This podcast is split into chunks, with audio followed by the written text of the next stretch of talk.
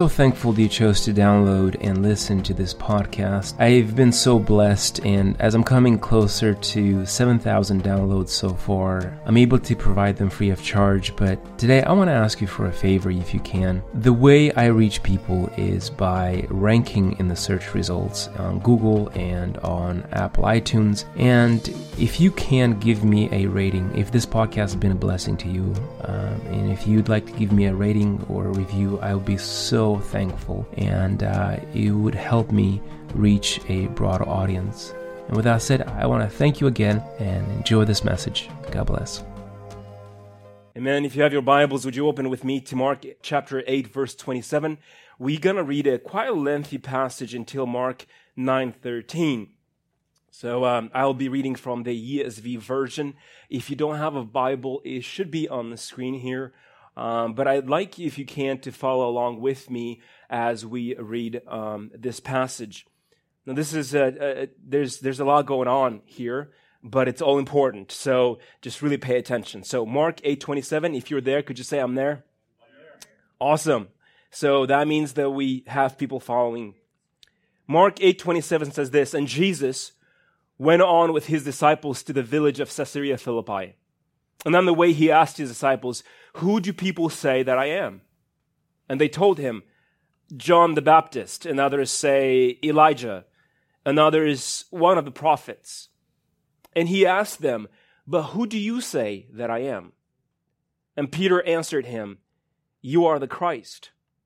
And he strictly charged them not to tell no one about it. 31. Um, actually, Mark 9 1.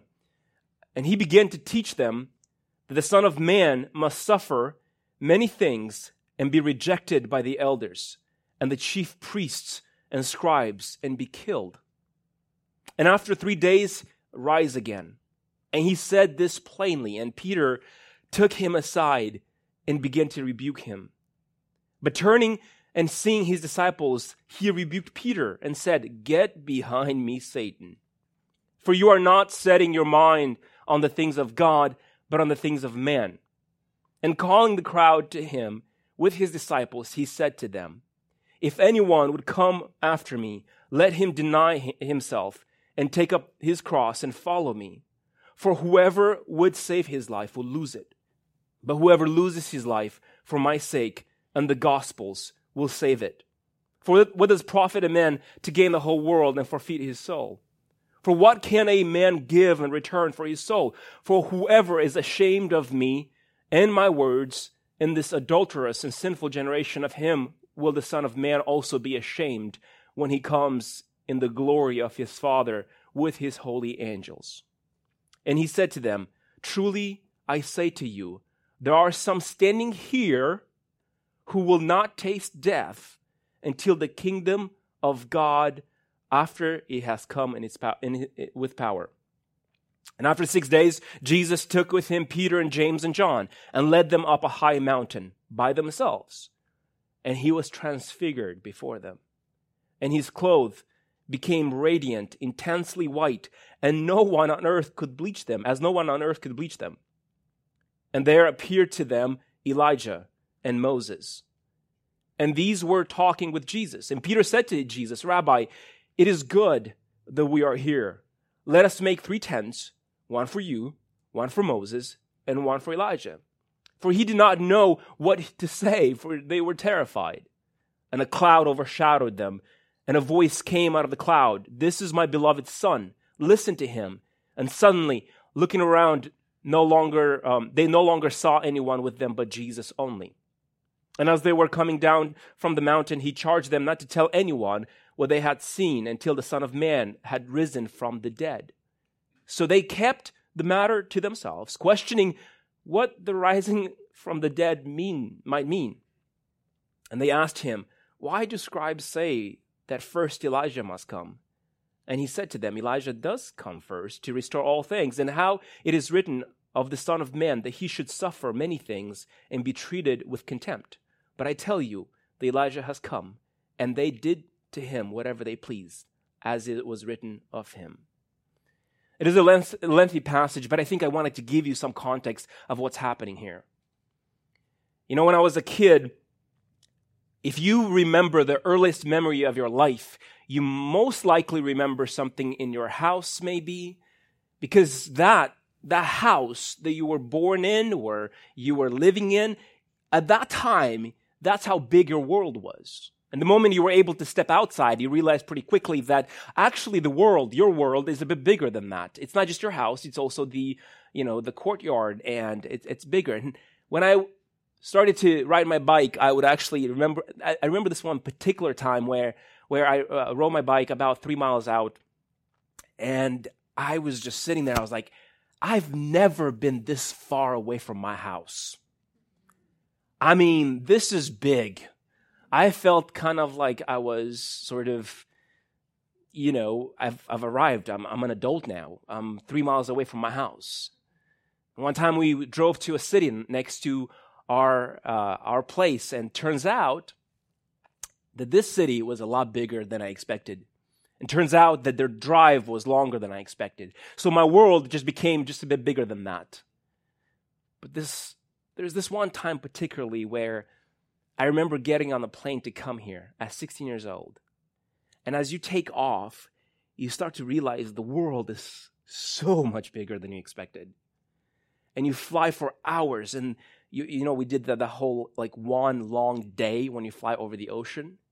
And I'm like, this is so much bigger. And then you, when you study astrology and all of these, um, astronomy rather, not astrology, big difference. when you study astronomy, right, you start seeing how big the universe is, right? You start seeing, you know, how small the earth is and how small you feel in that moment. Well, that gives a little bit of perspective that a lot of times the perspective that we have, it's so limited to our experiences, right? To our knowledge. But there's so much more. And that's what's happening here in this chapter.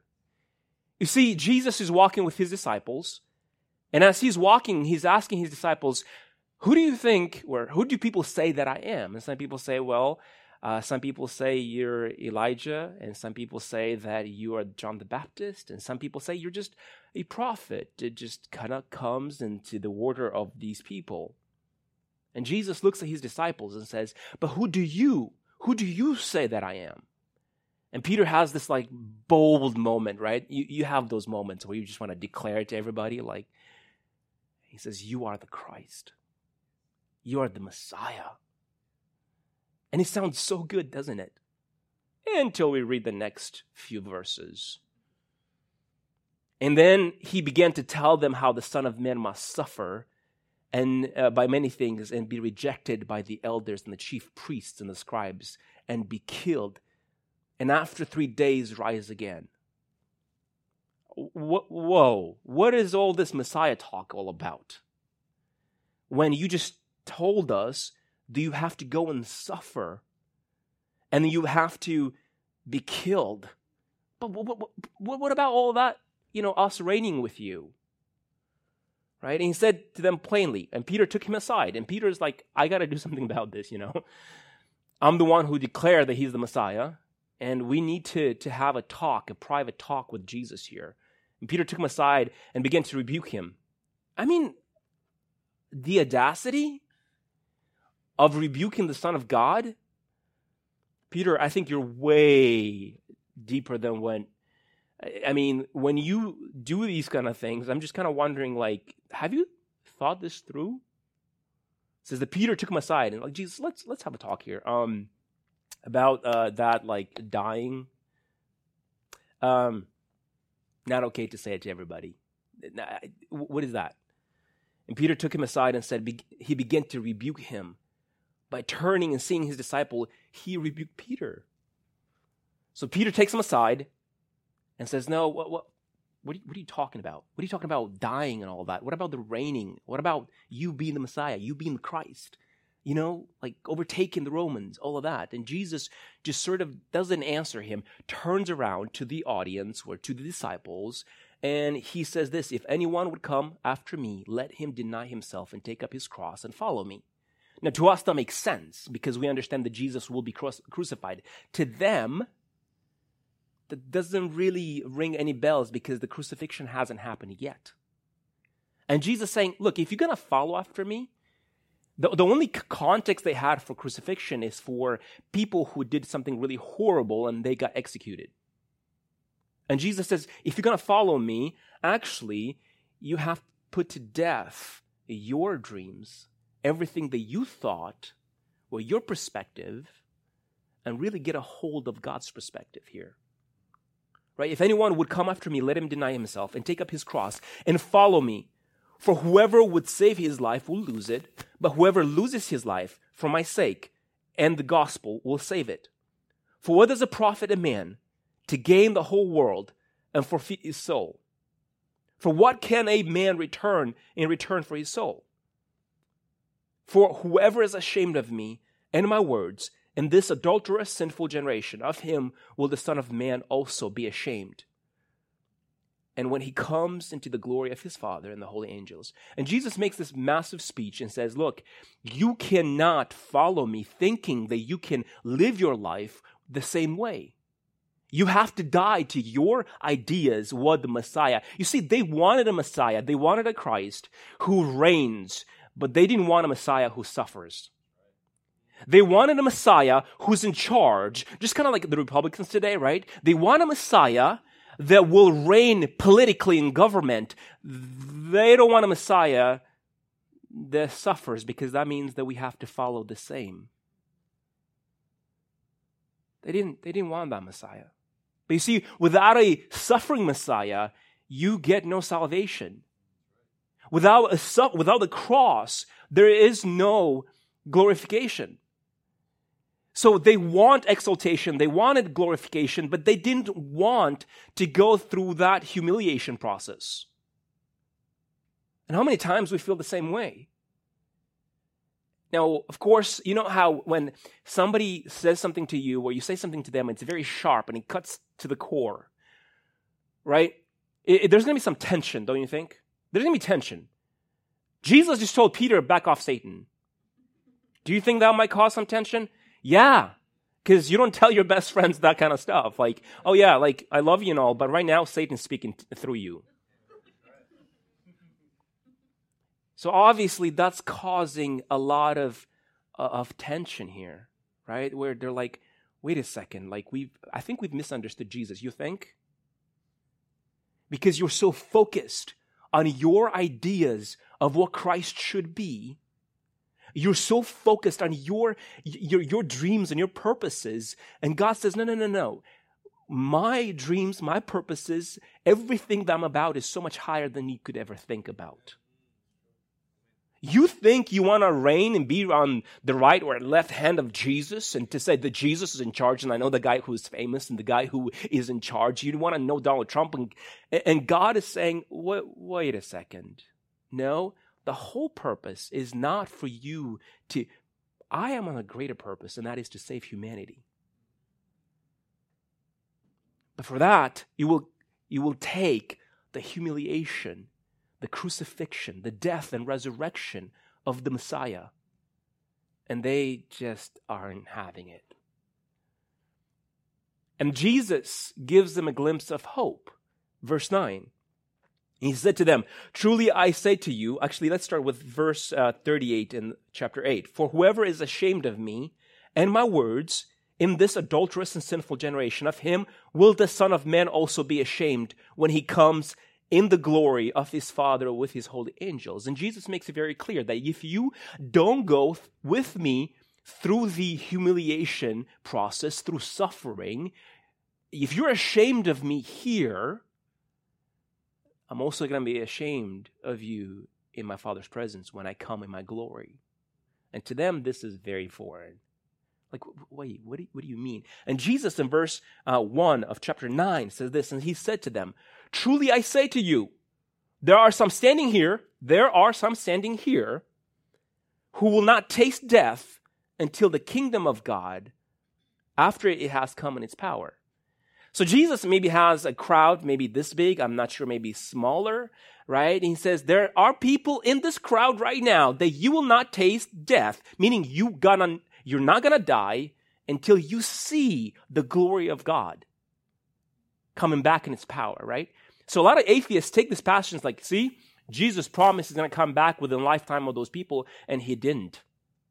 Another uh, other people say that well, Jesus came, but but we don't really. He came. Both of those things are wrong. Jesus says there's so there's going to be some people. Now we know uh, in the next passages we're going to know that there's going to be specifically three people. It says you will not die until you're experiencing this, right? So obviously this is a big statement. Imagine if Jesus told you, "Hey, you're not going to die until you actually see this, until you see the glory of God." So how do we know that this is how, how do we know what the glory is? It's, it tells us in the next passage, right? It says, after six days. Now, this account is written in all the three synoptic gospels, and, um, and, and all three of them Matthew, Luke, and Mark. All three of them talk about the same exact thing that is about to happen here. It says, and after six days, Jesus took with him Peter and James and John and led them up a high mountain by themselves and he was transfigured before them. Now, Matthew says after six days, and Luke says after about eight days. And you're like, wait a second, that, there seems to be a discrepancy here. You know, you have uh, you have Matthew and Mark saying six days, and Luke says about eight days. Well, it's just what it is. These guys actually say the exact days, and Mark says about it's a general statement, about eight days. Now, it could be also the mark is counting the day was spoken and the day that it happened, and that would make eight days. But there's no problem there. It says, after six days, Jesus took with him Peter, James, and John. This is the inner circle. And these are the people that Jesus meant when he said that some of you sitting here will see God's glory. Right? He says, and he was transfigured before them, and his clothes became radiant, intensely white, and no one on earth could bleach them. And there appeared to them Elijah and Moses, and they were talking with Jesus. So, as they're on this mountain, they kind of Luke tells us that that they kind of fell asleep. I think uh, Luke and uh, Matthew they kind of fell asleep, and then then when they kind of look at Jesus, there's Elijah and there's Moses talking to Jesus. And they're baffled by this.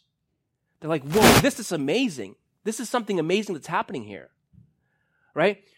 So you have Elijah and Moses. Now, the, the theologians tell us that when you look at Elijah's life, it's all about prophecy. Like he was the, the, the, guy who represented a lot of the prophets. If you look at Moses, he's the one who represented the law. And here you have the prophecies and the laws all joined together talking about Jesus. Now, if you are in this audience, and imagine like if you actually got the chance to go up the mountain and you wanted to hear, uh, I mean, you, you wanted to kind of like be there, and then if you're in that presence, don't you want to know what they're talking about?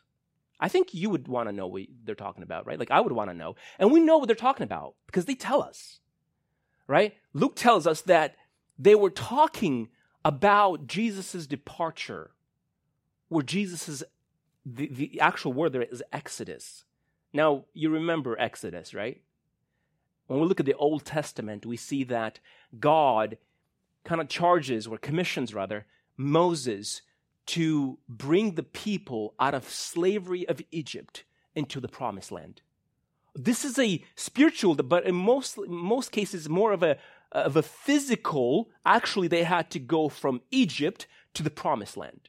So God basically makes an exodus of his people from slavery and to a place of, of you know, like if Egypt was a place of, you know, never enough, he brings them to the desert, where is the place of kind of like just enough, and then the whole goal was to go to a land of more than enough right? To the, to the, the, the land of promise, right? And here we have Elijah and Moses talking to Jesus, and they're talking about Jesus' departure. They're talking about Jesus' crucifixion, death, and resurrection. Now, Moses delivered his, God's people from Egypt through the wilderness into the, the land of Canaan and where now is Jerusalem, and they're on this high mountain. And Jesus is accomplishing a different kind of exodus. Not necessarily a physical one, but he's delivering. He's the, this was, this, what Moses has done is just a shadow of what Jesus will do at some point. He physically brought people out of Egypt into the promised land. But what happened next is what Jesus is doing. He's delivering humanity from the enemy, Satan, into a place of, of trial and, and you know sanctification and finally delivering us into the true promised land, which is eternity with him. So this is what they're talking about. They're talking about, you know, this, this amazing thing that Jesus is about to do. Jesus is about to, to, you know, go to crucifixion and death and resurrection. Moses and, and Elijah are encouraging him. Now, if you remember in Exodus 33, there's a place where, where Moses talks to God and says, God, you've told me to lead these people, but God, I really need to know who you are. If you're not with us, don't send us from up here. And God says, okay, well, how, how would you want to know that I'm here with you? And he says, okay, well, show me your glory.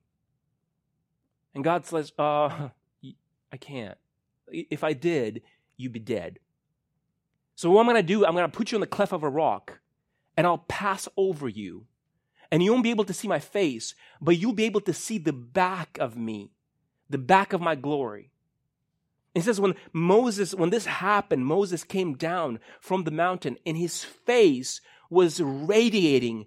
This is, this is uh, from, from God's glory. This is not Moses radiating himself, right? This is, he was in God's presence.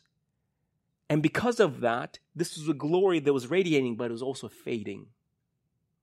We spend a whole week praying you see, when you spend God, uh, uh, time in God's presence, things happen, but also people realize that you have been in God's presence. By spending a week in prayer, you are a better, better husband. You are a better father. You're a better, better wife. You're a, uh, you're a better friend and brother. If you spend in God's presence, the things that used to bother you, they won't bother you as much because you cover things in love.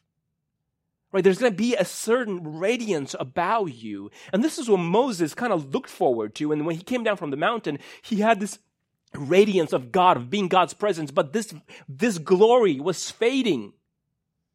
Now, it's interesting that Moses is here in glory. Uh, you think that if Jesus was talking about his glory, it would be only Jesus. But these are two men, Elijah and Moses. These, both of these people were men. And honestly, Moses didn't have exactly the greatest record. He, he murdered someone. By this, I think God gives us a glimpse. This is not, God is not just, you know, sharing his glory with him, with the Trinity. He's sharing his glory with other people too. A man like Moses, who was a murderer, a man who made a mistake and never stepped in the promised land now is in God's presence. Wouldn't it be awesome to experience that? And he says that the God himself covered them with this cloud. And if you remember this reference in the Exodus, the cloud would walk and God would speak from the cloud. It says the cloud covered them. Wait a second. If God's presence came over them, shouldn't James, John, and Peter be dead? See, this wasn't like a Moses situation here. They were also with Jesus. And that changes everything. They were extremely terrified. All three accounts write how they were extremely terrified. They, eh, you know, one account points that they actually fell to their faces. They were literally holding onto the ground. They were so terrified by, by this scene that they just have seen. And it says that Jesus' face was transfigured. Now, what's the difference between transformation and being transfigured? Transfigured has an element of glory. Right? He was transformed. He says that the, the, the bleach on earth could never make his clothes as white as they were. He was radiating. And this is not a reflected glory like Moses. This is Jesus himself radiating the glory of God. He himself is God. He is radiating the glory. If you ever went to one of those, you know, musicals, right, where if you went to any kind of theater, right, you walk in there and there's two big, you know, curtains, and they're red or black, right, and they're just, and sometimes when you go there, you're like, this it? This is what I paid for? No, no, this is not what you paid for. When those curtains start to open, people come out dancing and singing, and it's like, whoa, this is so much to take in, right? When we look at Jesus, his human body is about to be beaten and bloodied up. His human body is going to be, un, like Isaiah talks about, unrecognizable. Men will look unto Jesus and turn their face away from Jesus. And Jesus, before this all happens, wants his disciples to remember that this is not the thing to remember. This is not what Jesus was only called for. There's a glory in Jesus. There is hidden away, just like the curtains in a theater, right? Hides the beauty that comes forth or bursts forth from that theater, from that musical. Same thing here. What we see in Transfiguration is a, a, a, peeling of the curtain and the glory of God burst forward to the point where you're so overwhelmed. All the senses are just so overwhelmed to see the glory of Jesus. And what does Peter do? Peter. Peter just like, this is awesome. Uh, and he just sort of, he doesn't know. It. Luke actually says this. He says, Peter just didn't know what he was talking about. Peter goes up to Jesus, Jesus, um, and, and Luke actually says this that as Elijah and Moses are departing, Jesus says, Whoa, whoa. I mean, Peter's like, whoa, whoa, wait a second. It's like one of those people like, hey, we got to take a picture, guys. Like, this is a, this is amazing, right? He's like, wait, wait a second. Jesus, like, we don't have to go. Like, we, we can stay here. We can stay here. I can make a tent for Jesus, and I can make a tent for Elijah, and I can make a tent for Moses. Like uh, Jesus, we can we can can we just hold this? This is this is cool. This is what I this is what I was born for. Right? He wants to hold on to this, to this moment. But Jesus is on the way to the cross already. And it's interesting that Jesus didn't even say anything back to him. I wonder what kind of look did Jesus give to Peter? Like, really? And he says that the cloud covered them again. And as they were speaking, God says, This is my beloved son. Listen to him. So Peter comes with his ideas. Peter comes with his ideas. And God says, uh uh no, no. You gonna have to listen to him. You see, as human beings, we always do that. Every single time we see God's glory, we want to build a tab- tabernacle. We want to build a tent if you know that song the past year you play and it just it just feels right we have to do that again because it just feels right. You know like we want to hold on to these moments and we build shrines we build systems we we we change our liturgy to, to make sure but god is a creator of all things. He doesn't do things the same over and over again. What's so sad a lot of times about the church now i am very careful in criticizing the body of christ because I gave my life for the body of Christ. I love the church. I love the bride of Christ. But it's so sad is it, I see the same pattern over and over and over. If you look in history, you'll see this pattern over and over and over. People start following Jesus and they're passionate about Jesus, about being Jesus' presence. And then they that fades. And instead of them actually dumbling down and, and, and looking for Jesus' face, they start to look for sort of temporary fixes. Oh, we got to change our liturgy. We got to change how many songs. Because last time we had three, and, and that worked. So we should do three from now on. We should change the way we preach. And, and this, and you're constantly looking. So, so he starts with a passion for Jesus. And we, the, the, the way to apathy, it goes to, to, oh, we should focus on the service, focus on the system, and then it's like, well, but we need a bigger building. And then you focus on the buildings. And then you end up with a massive building with stained glass windows and no God's presence. Because Jesus made it very clear that comes a day that you will worship me in what? Spirit and in truth. Not in stained glass windows and cathedrals and tabernacle that you've built, Peter. This is not, you can't hold God's presence. You can't hold on to that because you think, of course, I'm being a bit harsh on Peter here. I'm definitely having half the man he is, but anyway, I'm just saying, like, he said things quickly and I think he thought of him second, you know, ready, you know, shoot and then aim kind of kind of person. And it says that Jesus just kind of didn't say anything. God says, listen to him.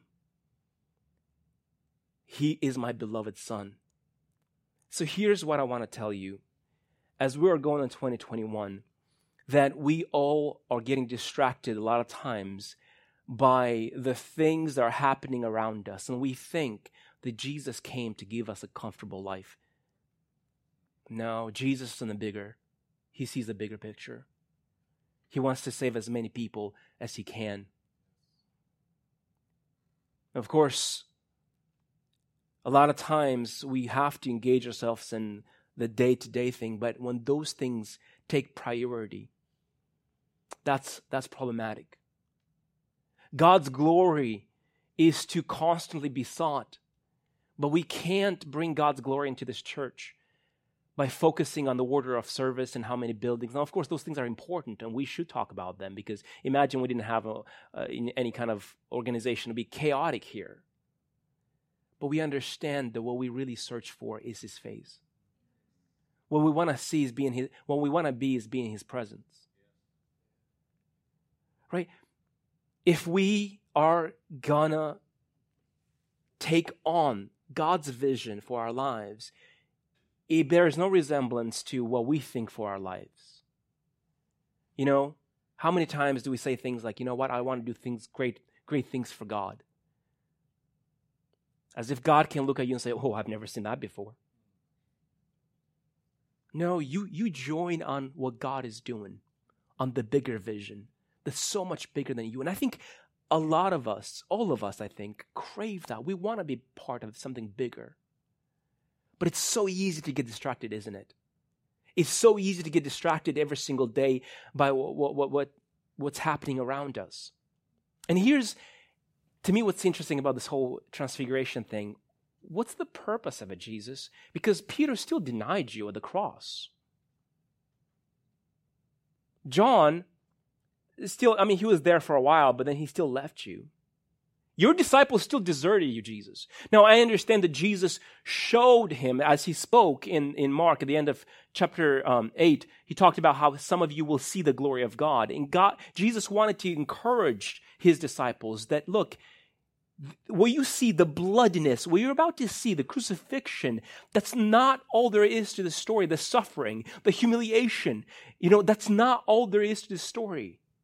There's so much more behind the scenes that you don't see. When God pulls the curtains of time, and when God pulls the, the curtains out of that, his glory will bur- burst forth. So, so what's the purpose of it? You know why? What the purpose of it is? Second Peter tells us actually. So Peter talks about this. Second Peter 1 16 says this For we did not follow cleverly devised myths when we made known to you the power and coming of our Lord Jesus Christ. But we were eyewitnesses of his majesty. For when he received honor and glory from God the Father, and the voice was borne to him by majestic glory, I think he finally gets the point. By majestic glory, this is my beloved Son, in whom I'm well pleased. We ourselves heard this very voice born from heaven. For we were with him on the holy mountain, and we have the prophetic word more fully confirmed, to which you will do well to pay attention as the lamp shining in the dark place, and until the day dawns and the morning star rises in your hearts.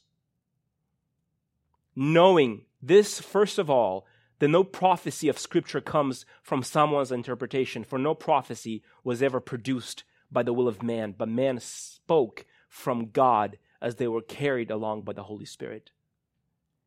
And he says, Look, we're not just telling you stories and myths. We've witnessed this.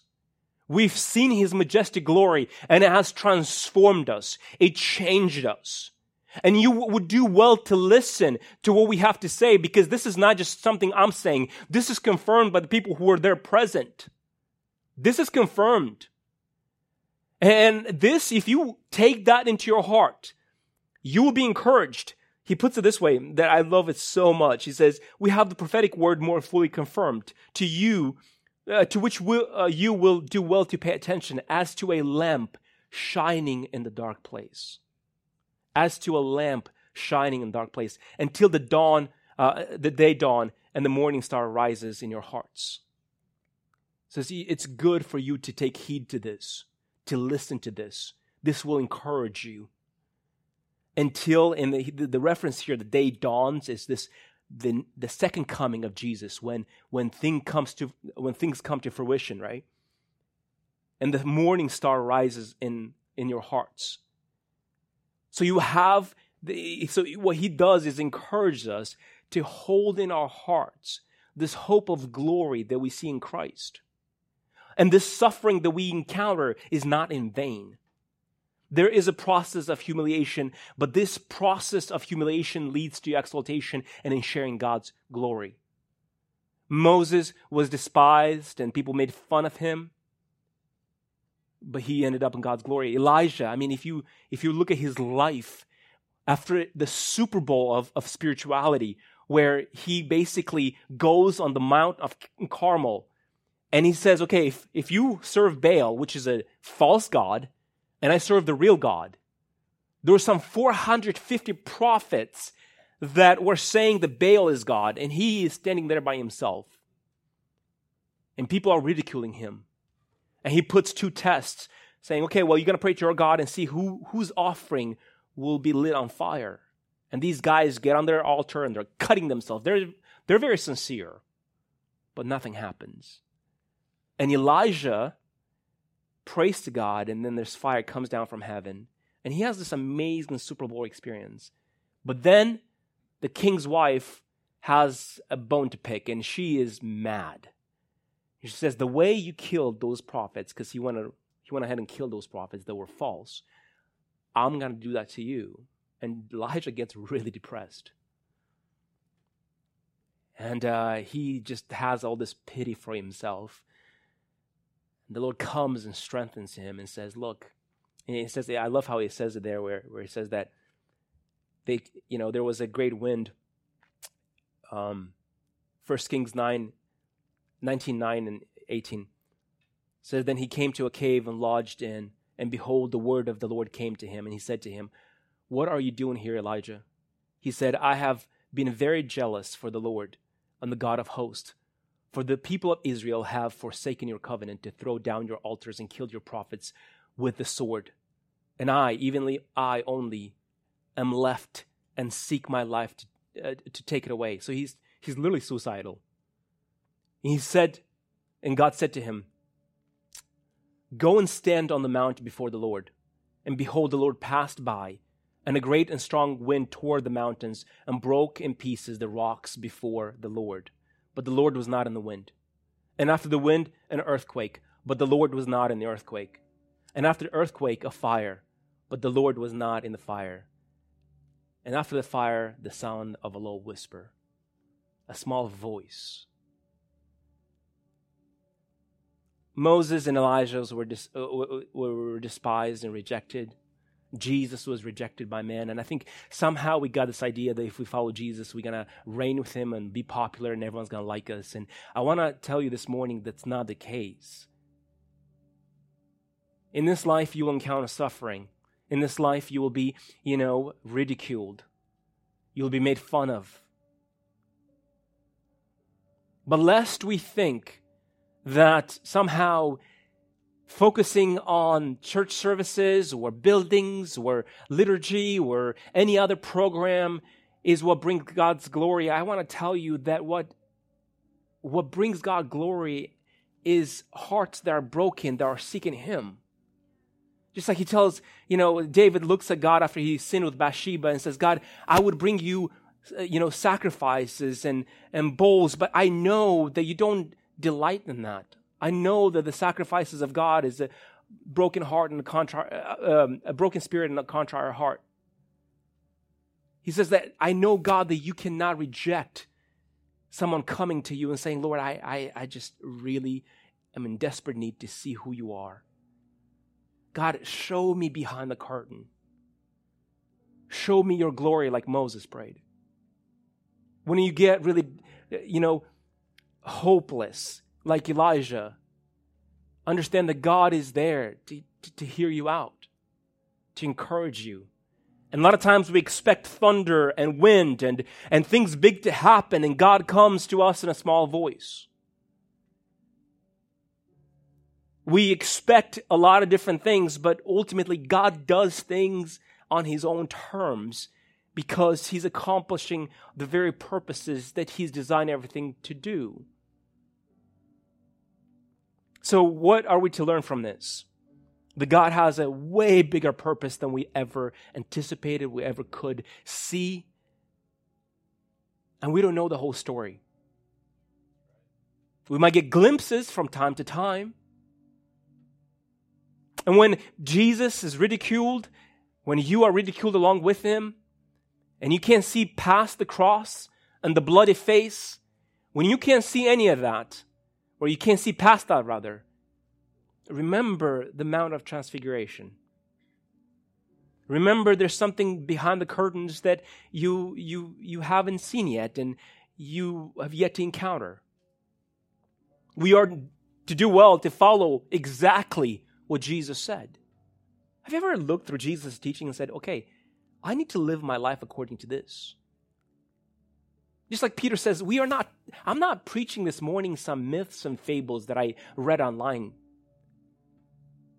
Peter says, I witnessed this, and you would do well to listen to this.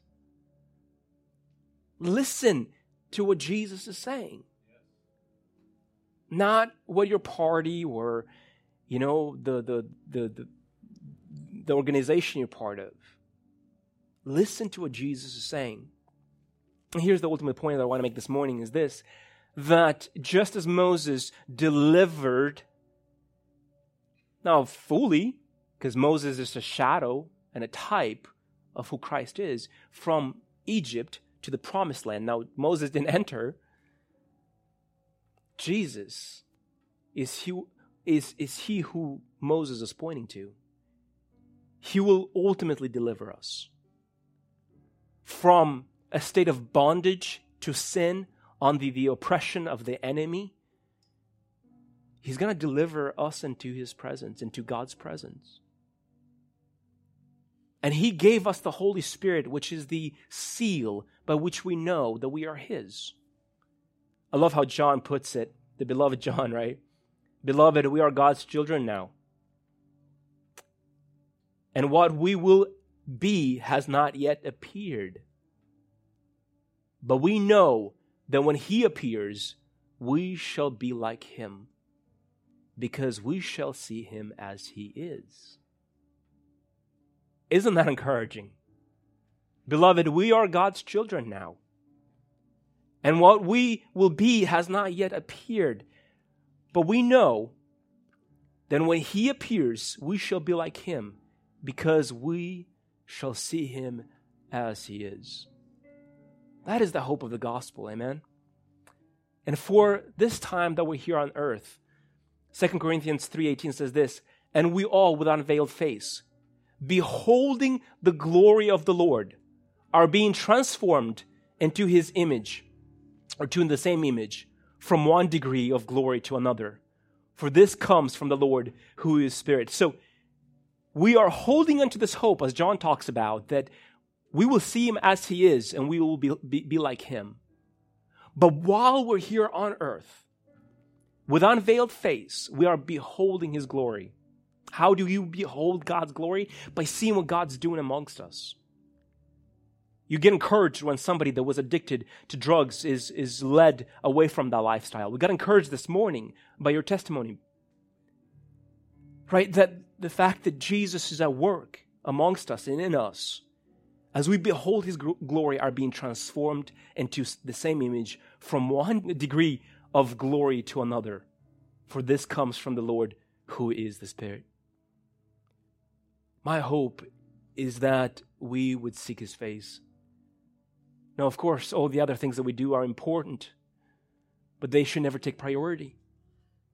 We are to seek his face, understand that he's on a different, completely different purpose that we don't, might not understand. We need to listen to him because he's the beloved of God himself.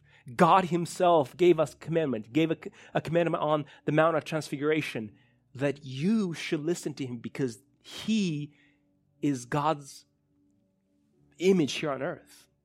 Just like Philip and Thomas, like Jesus, show us who God is. And Philip, Jesus looks at Philip, says, Philip, have we walked all this time and you haven't realized that I am the resemblance of the Father? If you have seen me, you've seen the Father.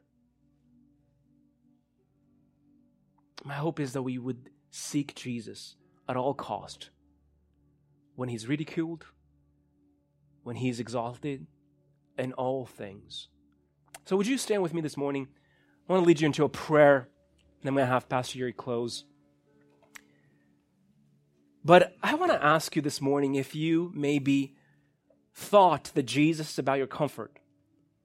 That maybe you thought that Jesus is about you not having any problems in life. That Jesus is about you reigning here on earth. Can I just encourage you to come that to bring that before the Lord and say, Lord, I I've been led away by by an idea of who I need to be. Lord, I want to get on the same purpose as you. Thank you for listening to this podcast, my hope is that this message inspired you to live in light of eternity. Please make sure to subscribe, and it would mean so much to me if you could rate and review this podcast. If you have an event that you'd like me to speak at, I would love for you to reach out to me via my website. You can also support this ministry via Patreon or the website. Thank you again, and God bless.